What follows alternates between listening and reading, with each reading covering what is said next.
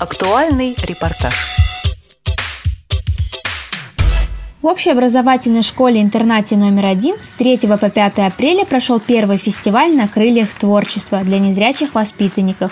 Он включал в себя выступления ребят из разных учреждений Центрального федерального округа России. На открытии фестиваля выступил директор школы Иван Владимирович Вишневецкий. Дорогие мои, цель этого фестиваля, по крайней мере для меня, чтобы мы начали общаться чтобы мы создали ассоциацию, чтобы родители общались между собой, чтобы директора общались. Самое главное, чтобы дети.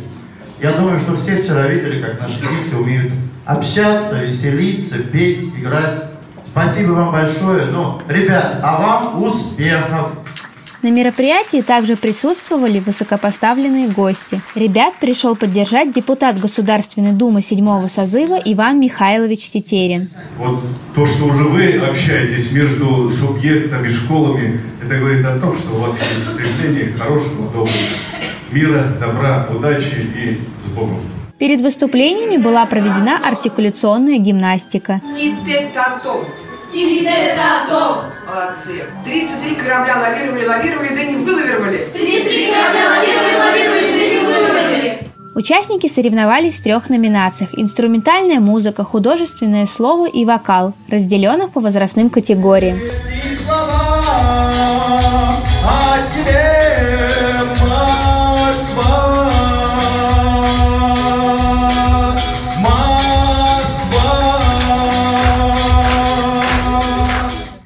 Школьники выразительно читали стихи, пели, играли на фортепиано, балалайке и флейте. Конкурсанты, которые не смогли приехать, исполнили выступление заочно. Своими эмоциями с нами поделились Диана и Александра. Эмоции положительные, каких-то, может быть, что-то ну, новое увидеть, узнать, а, чему-то новому научиться у ребят, которые а, будут, ну, тоже приехали к нам, тоже что-то новое нам покажут и самим, может быть, тоже показать что-то новое. Цель фестиваля – найти поддержку детских творческих коллективов, обучающих обучающихся в школах для слепых и слабовидящих, чтобы они могли реализовать себя как творческую личность. Подробнее о проекте мы узнали у педагога дополнительного образования Натальи Евгеньевны Морозовой. Главное – дружба.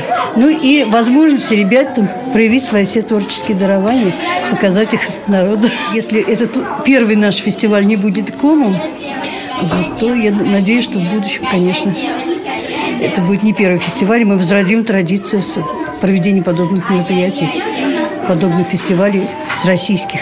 5 апреля состоялся заключительный гала-концерт и церемония награждения. После участники в рамках культурной программы посетили Москвариум. Репортаж подготовили корреспонденты седьмой мастерской Аревика Брамян и Валерия Шустер специально для Радио ВОЗ.